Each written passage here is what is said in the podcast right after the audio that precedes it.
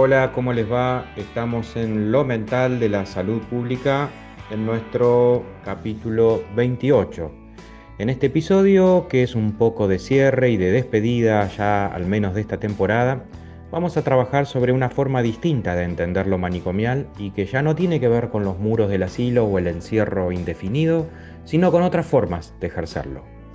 Vamos a ver en este episodio que hay una serie de neologismos y eufemismos que señalan que estamos ante lógicas similares a la de los centros de alojamiento prolongado o indefinido para personas que fueron internadas por razones de padecimiento mental, y vamos a ver que no se necesitan muros, ni se necesitan grilletes, ni se necesitan chalecos de fuerza para estar hablando de una práctica manicomial. Al final veremos que para implementar la Ley Nacional de Salud Mental es necesario revisar el manicomialismo presente en todas las prácticas institucionales y comunitarias en salud mental.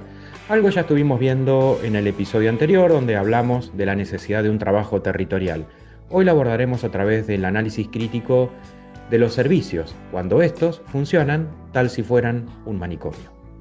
También hemos hablado en esta temporada cuando a los centros manicomiales se los mejora fisionómicamente, se los embellece, se les incorporan actividades no previstas, se les asignan nuevas funciones como ser un cine, un bar, un centro de recreación, lo que fuere, pero las personas siguen ahí encerradas y sus cuerpos siguen siendo objeto de prácticas propias del modelo médico hegemónico, salvo que con una mejor fisonomía y con una discursiva más progresista. Veremos que ahora también esto puede ocurrir en otro tipo de centros donde el encierro no está primando. En efecto, hay una cierta idea negacionista que tiende a pensar que hay un discurso reformista y entonces hay una práctica reformista. Bueno, lo primero que hemos visto a lo largo de esta tercera temporada es que un discurso no señala una praxis y que en todo caso las praxis no van por el lado de lo que digo, sino de lo que hago. Esto nos lleva entonces a un cierto análisis crítico que aquí lo hemos vehiculizado a través de una serie de indicadores. Se basan en un artículo que publiqué recientemente que se llama así, cuarenta indicadores manicomiales. Sobre ese articulito vamos a trabajar entonces este último episodio de la tercera temporada para luego pensar cómo implementar prácticas que nos permitan salirnos de esos indicadores. Lo primero que tenemos que saber es que justamente la idea de un funcionamiento manicomial en centros abiertos es posible porque estos son normalizados, es decir, estos indicadores señalan prácticas que han sido establecidas como normales, que han sido pensadas como iniciativas que son así, que son del uso y costumbres de la institución, que así ha sido siempre y así ha funcionado y no hay por qué modificarlo. Es decir, que no ven ahí una necesidad de revertir un trato lesivo o una vulneración de derechos de los sujetos allí alojados o allí atendidos, y entonces tienden a ver a las prácticas que son claramente invasivas de la subjetividad o que están contrarias a lo que plantea la Ley Nacional de Salud Mental, los visualizan como algo que, bueno, no hay que revisar. Es decir, la principal característica que tienen estos indicadores manicomiales en nuestra experiencia es que los servicios hospitalarios y los centros de internación o incluso en los centros de atención ambulatoria hay prácticas manicomiales, sobre todo porque no se piensa críticamente en los dispositivos que allí se implementan. Ahora bien, ¿cómo podemos ver que un servicio es eh, justamente manicomial o que tiene una tendencia a convertirse en un centro que funcione desde el manicomialismo?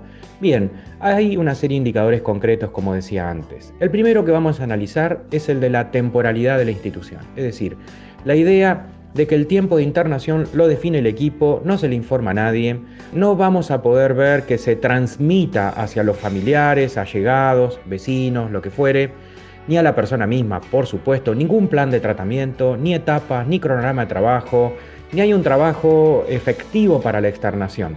Simplemente se interna a la persona, se la medica, se espera que se compense y ese es el abordaje. Esta idea de la atemporalidad institucional es la primera idea que nos señala que un centro, aún no siendo un centro de privación de la libertad, aún no siendo una encerrona para la persona, aún siendo un centro ambulatorio, no tiene temporalidad, es decir, tiene una restricción propia en la internación que no se conduce con un plan de tratamiento. Simplemente la persona es ingresada y es atendida, se pone en observación y está ahí hasta que a alguien se le ocurra que se vaya. Pero eso no resulta de una planificación, ni mucho menos de una estrategia tratamental. La segunda gran característica de este tipo de servicios manicomialistas es que no hay un trabajo con el entorno vincular, es decir, el abordaje se cierra y se ciñe al abordaje del sujeto.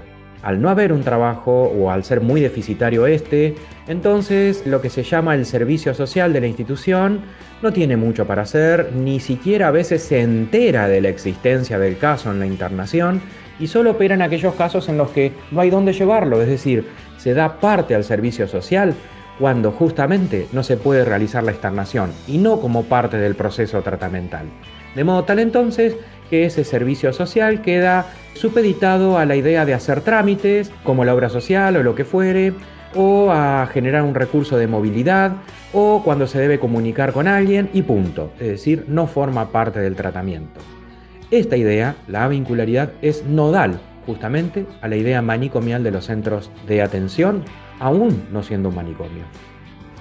Otro de los eh, temas que ya lo vimos y lo vamos a decir muy rápidamente es el de la aterritorialidad, es decir, la idea de que la institución desconoce el lugar de vida del sujeto, no sabe ni dónde vivía, ni a dónde estaba, ni a qué se dedicaba, nada. Simplemente lo interna, lo compensa y lo manda a la calle.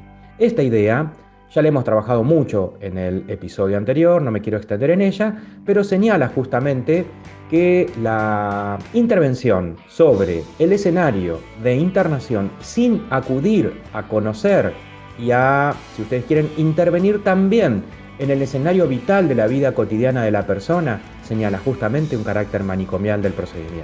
Otra característica de los servicios que funcionan manicomialmente es que la medicación constituye el centro del tratamiento para todos los casos, para todas las patologías y de toda forma. Es decir, la compensación del cuadro se da por una suerte de pasteo masivo en el cual ese paciente va a ser compensado porque va a dejar de pensar, porque va a dejar de sentir, porque va a dejar de asumir su vida como tal.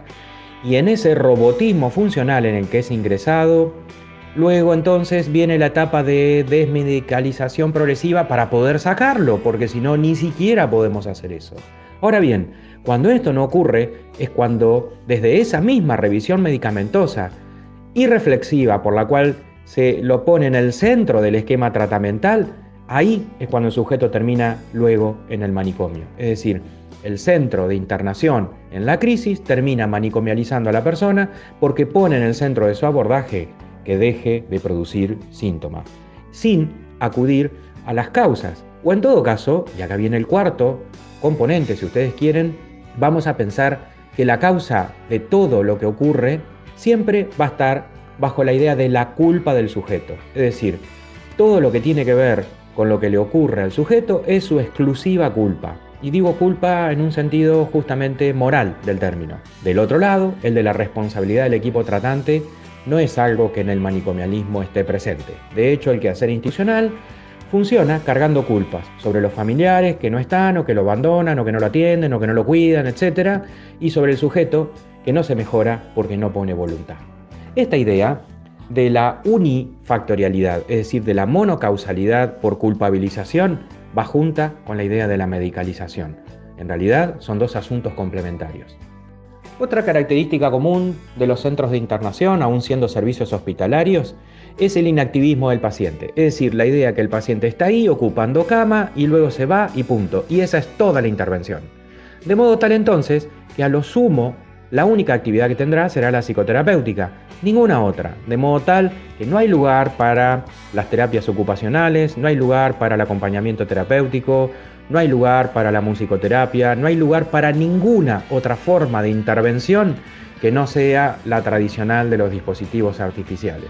Ese inactivismo del paciente y esa idea de que se va a recomponer solo por ósmosis, digamos así, por introspección, o si ustedes quieren a partir de su tratamiento de elaboración psíquica, el dejar todo en manos de este único modo de entender el tratamiento, es el que hace que pasen los días sin demasiado que decir, y que no tengan mucho para hacer, que entren a refunfuñar, que empiecen a tener conflictos al interior de la internación, que deje de ser en definitiva un paciente dócil y por lo tanto que ese activismo dentro del inactivismo termine por recargar la medicación que le es asignada.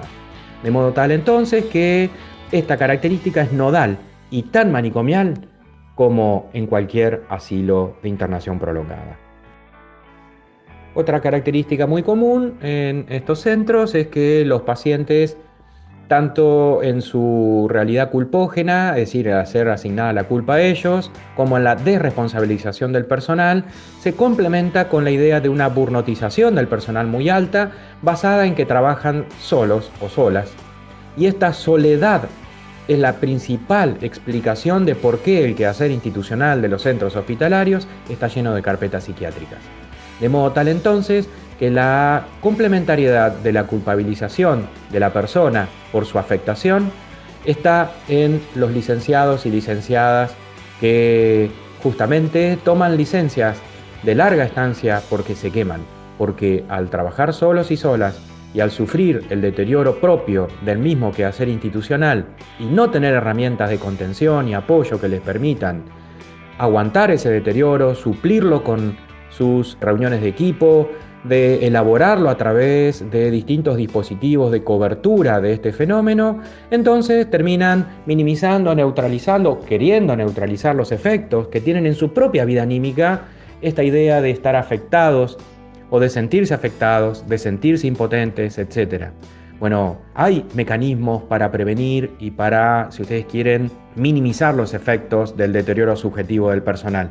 Pero eso requiere justamente algo que vamos a ver más tarde y que tiene que ver con lo que hemos planteado en el libro Subjetividad e Institución Total, y que son los dispositivos de contención de la salud mental, de contención, de cuidados para la salud mental del personal.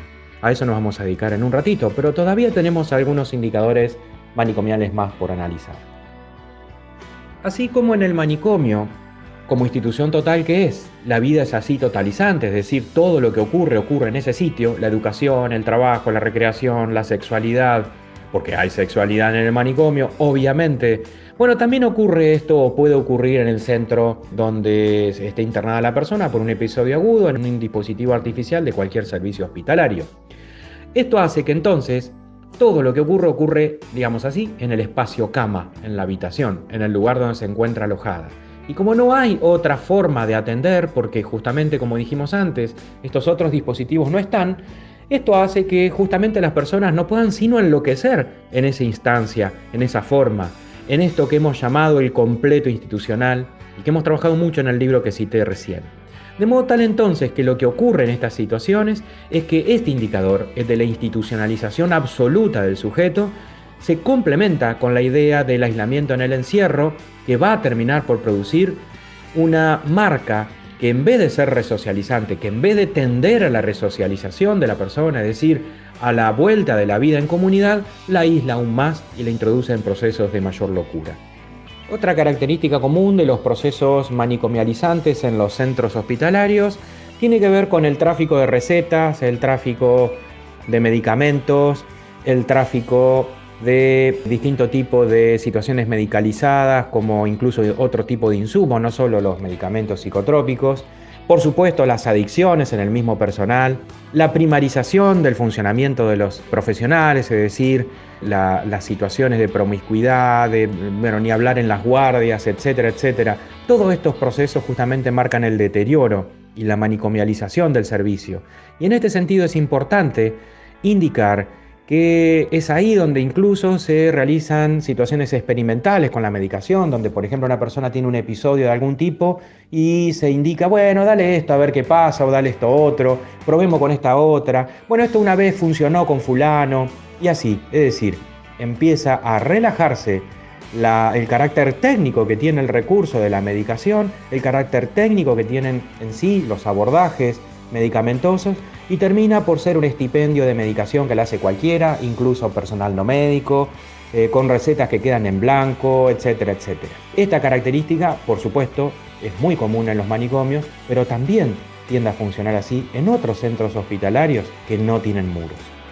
Otra característica muy común tiene que ver con la corrupción horaria y la consideración del trabajo como beca, es decir, la idea de los profesionales al menos una parte de ellos, de que al centro de salud se va un rato temprano, se mira cómo está la cosa, se hace todo a la máxima velocidad, se establecen las situaciones en las salas o pabellones o como se llamen, se estabiliza la situación y se va al otro trabajo.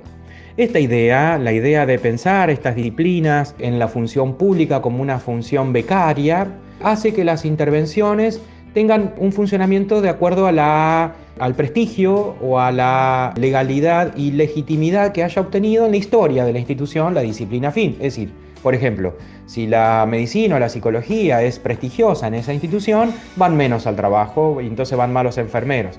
Ahora, si la enfermería ha adquirido, también puede darse a eso, y así sucesivamente. De modo tal entonces que el funcionamiento del sistema interno del servicio funciona por el prestigio de las profesiones o por los favores que hubieran obtenido. Por ejemplo, el médico que deja recetas en blanco a los enfermeros puede ir menos que el médico que no está dispuesto a eso. Y así sucesivamente. De modo tal que los eh, profesionales que trabajan desde una lógica manicomial y que piensan ellos de servicio como un centro manicomial, terminan por ir lo menos posible, por rajarse lo antes posible y terminan funcionando bajo la lógica de la beca. Es decir, que el cargo que tienen ahí solo es una asignación presupuestaria para ellos para que puedan así dedicarse a otra cosa. Por supuesto que en estas instancias, tal como ocurre en el manicomio, hay una discrecionalidad institucional absoluta, es decir, la dirección del servicio hospitalario sabe de esto, nadie lo desconoce, todo el centro de salud, todo el hospital sabe que esto está funcionando de este modo. Entonces, lo que hacen es intercambiar favores. Este personal que ha entrado en una situación de perversión funcional y de desvío de fines y tareas, lo que hace es brindarle un favor, como no hacer lío, como no denunciar faltantes, como no alterar el ritmo institucional, como permitir que la institución siga en calma, en definitiva, y entonces esto es asumido como saludable. Por lo tanto, la institución, el servicio, termina funcionando como un no hagan olas, es decir, la idea de que ese personal puede seguir becado mientras no denuncie transgresiones, vejaciones o lo que fuere, y la institución se permite que esto siga así, mientras no ocurra algún conflicto, de modo tal que el personal debe encargarse de que no haya conflicto y la dirección de la institución se encargará de que no haya denunciantes. Y así funciona un servicio hospitalario cuando funciona como un manicomio. Por supuesto que esto es complementario de aquellos que cuando no se avienen a este sistema se los estigmatiza como laburantes que no entienden cómo debe funcionar la institución. Les habrá pasado a ustedes, si no estaban en esa lógica de becario y estaban en la lógica del laburante, que los acusaban de todo tipo de cosas, que no entendían cómo era esto, que eran un desvío, que no le ponían un esfuerzo, que era porque eran jóvenes, que era porque lo que fuera. Es decir, aparece una carga estigmática sobre las personas que no se avienen a la cultura manicomial y que tienden a ver el trabajo como eso, como un trabajo, ni más ni menos. No estoy hablando de personas que piensen su tarea desde un punto de vista sacrificial, simplemente que le ponen a su trabajo un tono emocional, afectivizado, que hace que su trabajo tenga un valor para ellos y que sostenga esto, por lo tanto, un valor conceptual, metodológico, ideológico a su tarea. Cuando ellos se posicionan ahí, estas personas, sepan, van a ser estigmatizadas por la lógica manicomial. Hay que asumir esto y afrontarlo y llevarlo adelante con Eh, orgullo, porque no es otra cosa que decir que ustedes no se avienen a esa lógica manicomial y que siguen laburando. Cuando un centro de salud entonces funciona desde la lógica manicomial, ejerce una persecución de carácter conservador sobre este tipo de personal. Ese personal que resiste al régimen manicomial, aún estoy hablando de servicios hospitalarios o servicios de atención primaria, es perseguido de diversos modos. Por ejemplo, sus autos sufren pequeños atentados, sus bolsos, sus mochilas, a veces desaparecen o tienen pérdidas, nadie se puede hacer cargo de eso, hay incidentes misteriosos. Sus bienes en general siempre están en riesgo, sus relaciones interpersonales tienden a ser conflictivas y también la institución les va vaciando de relaciones porque los va separando, los va desacreditando, los va aislando. Esta idea de aislamiento del personal que no se suma a la lógica manicomial tiende a ser visto entonces como una enfermedad infecciosa desconocida que debe ser atendida. Esa enfermedad infecciosa es la rebeldía al manicomialismo. Y esa rebeldía al manicomialismo es su fuente, paradójicamente, de salud mental. Por lo tanto, se encuentra algo así como entre la espada y la pared. Si renuncias a rebeldía, se burnotiza como los otros o se transforma en un becario. Pero si sostiene su rebeldía, va a sufrir persecución. Hay un antídoto para esto, pero eso lo dejamos para más adelante. En cualquier antro manicomial, como cualquier servicio hospitalario que funciona bajo la lógica manicomial, hay un cierto elogio de la resignación. Es decir, la idea de que con el paciente no se puede hacer mucho, que el paciente no pone voluntad, que los familiares lo abandonaron, que no se puede hacer demasiado y que los buenos pacientes son muy poquitos. O en todo caso, son los que se han vuelto asintomáticos, se entregaron y a su vez ellos mismos se resignaron. Por lo tanto, la institución total ve en la resignación un encuentro con la salud, una idea de vínculo saludable y de actividad psíquica normal. Cuando ustedes vean esto, desconfíen. Cuando un paciente denuncia algo de todo esto de lo que estoy mencionando, esto es visto como una queja que se transforma en un síntoma agravamiento, es decir, como un agravamiento de la enfermedad.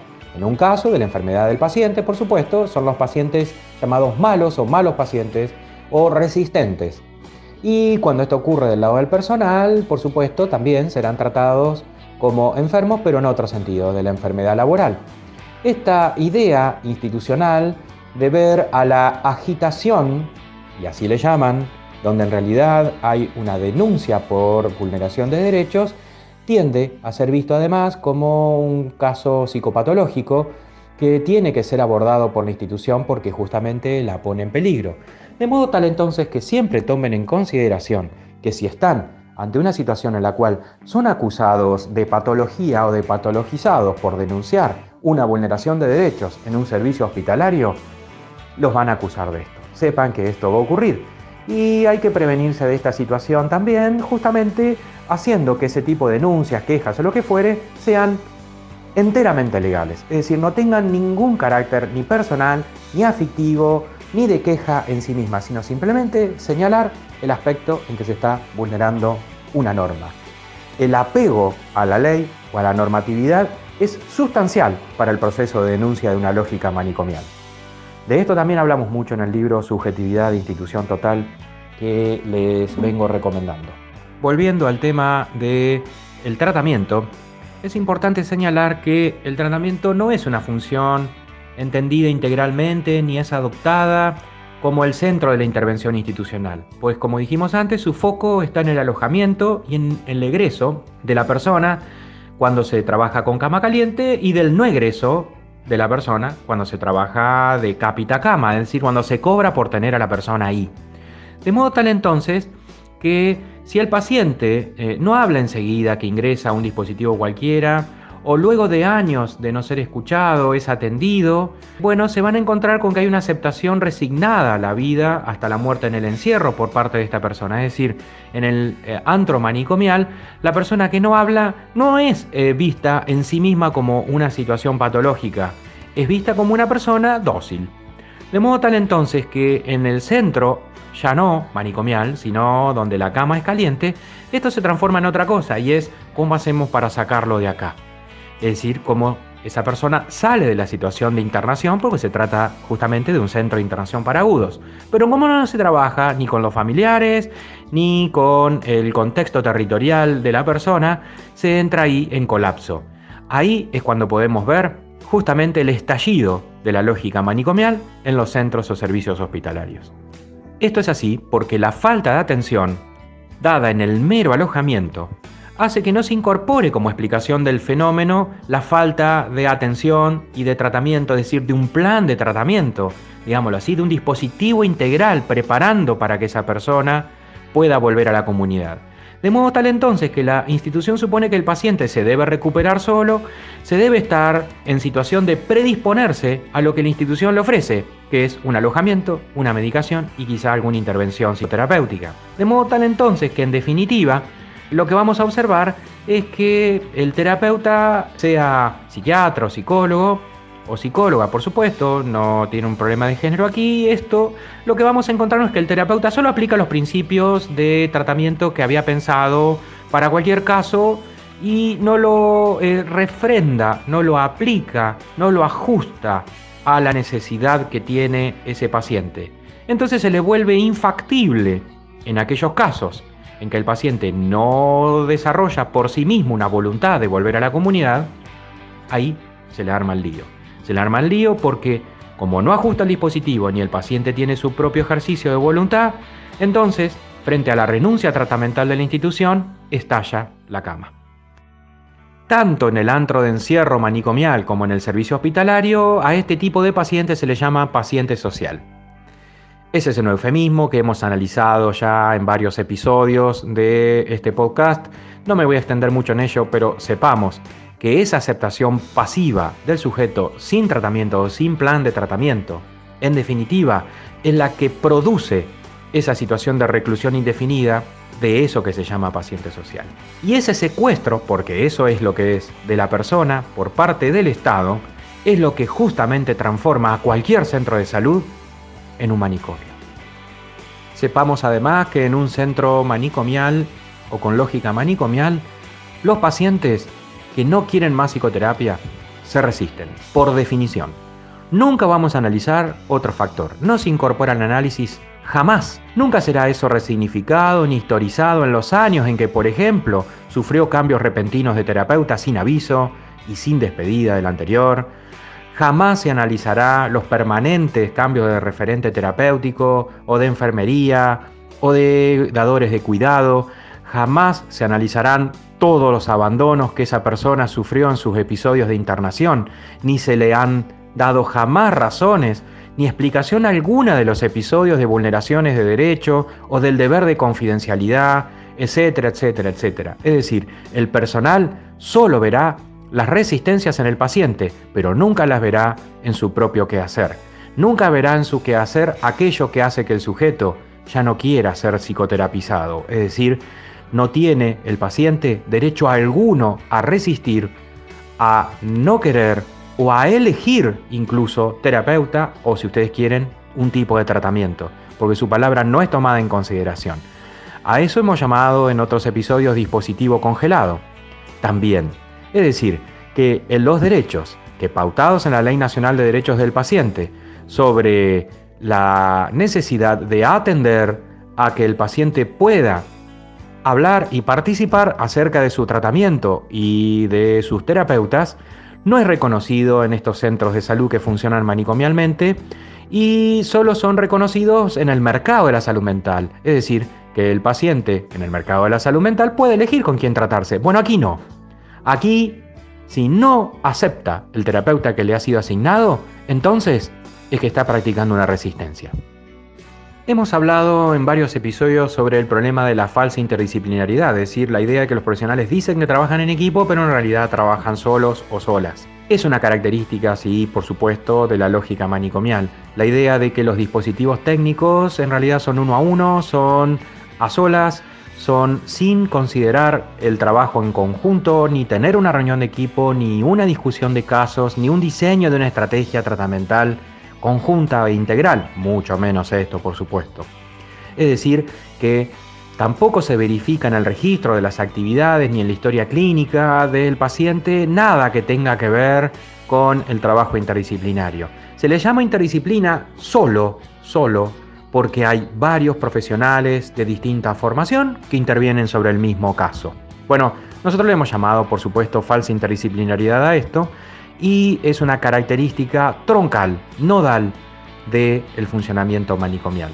La idea de que si varios profesionales atienden a un tipo o a una tipa, entonces eso solo ya dice que estarían ejerciendo la interdisciplinariedad. Si nos fijamos con atención, todos estos ítems, yo repasé algunos del artículo que les hablé, que está en mi sitio web, eh, yagudinella punto a r, donde ahí hablamos de cuarenta indicadores manicomiales, aquí solo referencié algunos. Pero estos indicadores eh, nos hablan de un posibilismo restringido, es decir, la idea de que no se puede todo, que se puede lo que se puede y de que por el momento no se puede implementar la Ley Nacional de Salud Mental porque no están dadas las condiciones, que eso lo haremos en algún futuro, por supuesto, indefinido, indeterminado, indelimitable.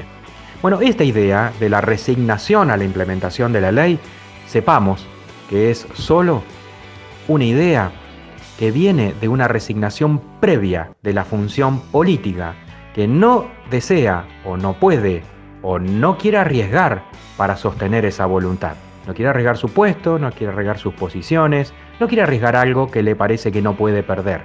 De modo tal entonces que no solo se trata de eh, avanzar sobre esos indicadores manicomiales y revertirlos, no solo con inversión, que por supuesto es necesaria, sino además con método, porque muchos de los problemas de los que hemos hablado en este episodio tienen un problema metodológico y no solamente de inversión, o si ustedes quieren algunos, ni siquiera de inversión.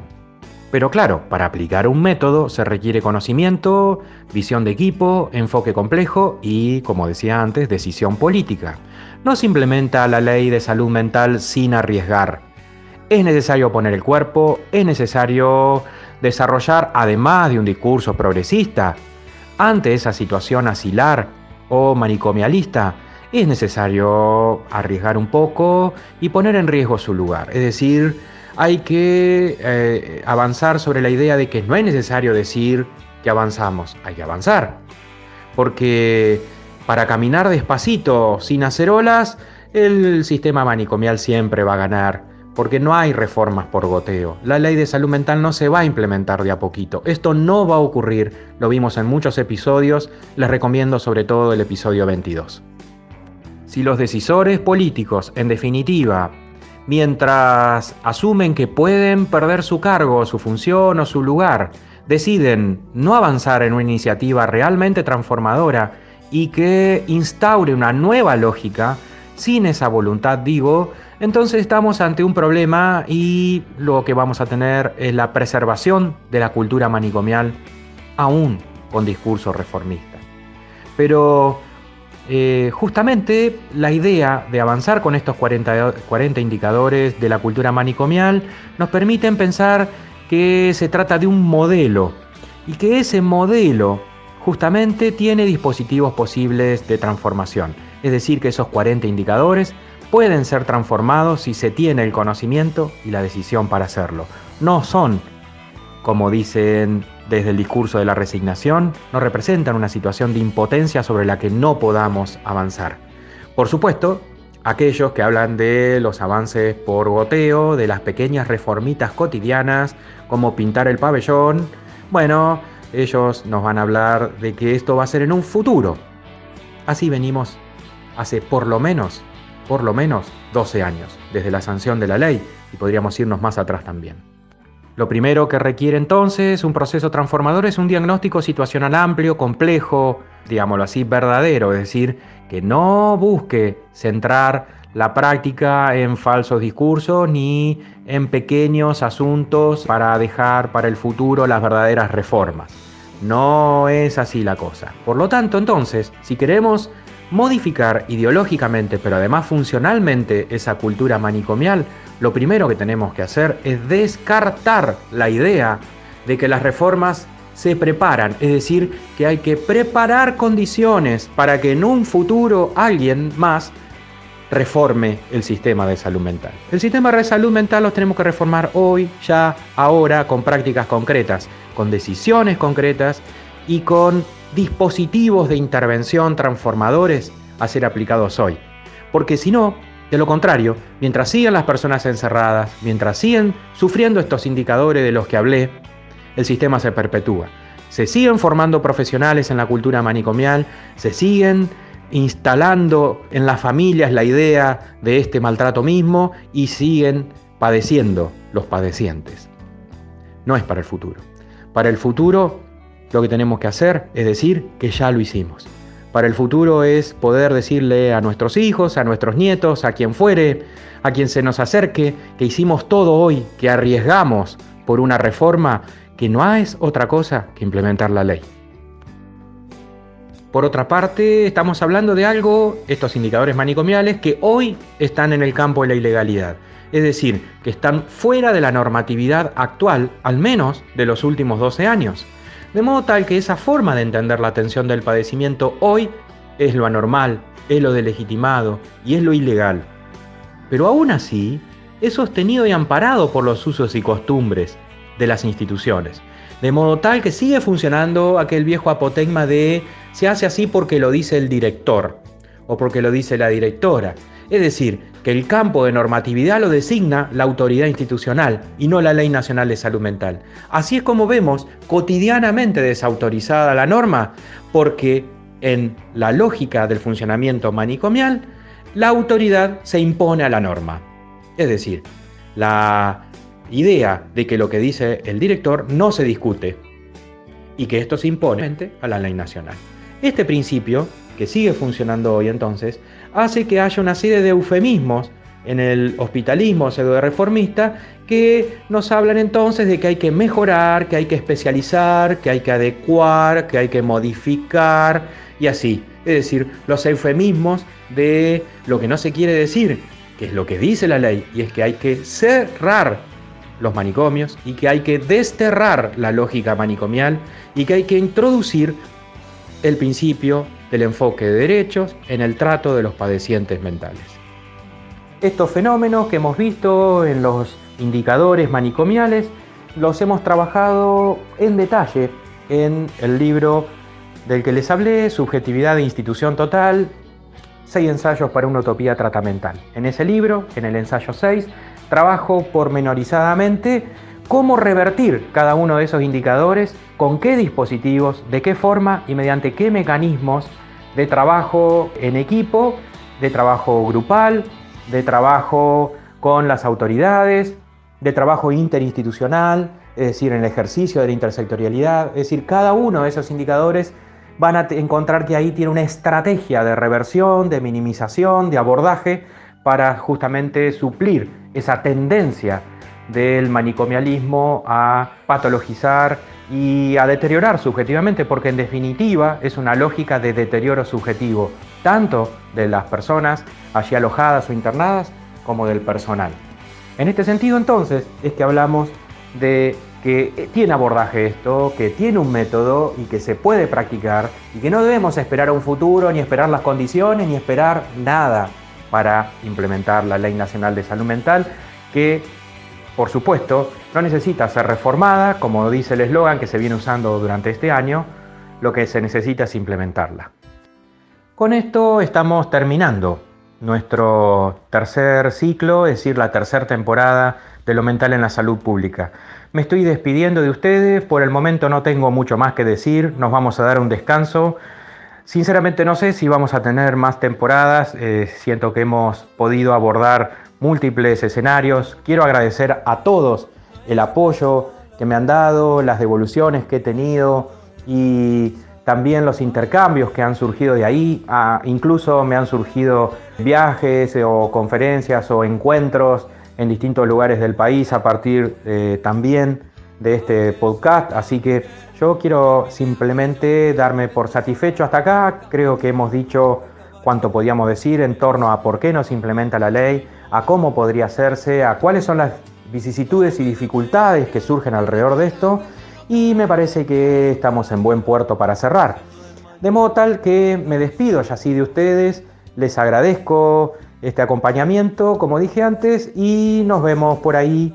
Quedan a su absoluto arbitrio de si lo quieren compartir, entregar, destruir, criticar, la verdad, me da lo mismo.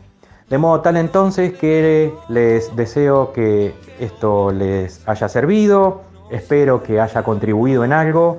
Y en todo caso, si hubiera otra temporada, nos volveremos a ver en este mismo espacio o en otro. Nos ha acompañado una música alusiva al cierre justamente de esta temporada, a este final. Y en todo caso, si ustedes lo desean, pueden a través del sitio web eh, o a través de los mismos canales de Spotify o de YouTube, compartir o intercambiar o hacer su análisis crítico de lo que aquí se ha expresado. Les mando un saludo afectuoso y hasta siempre.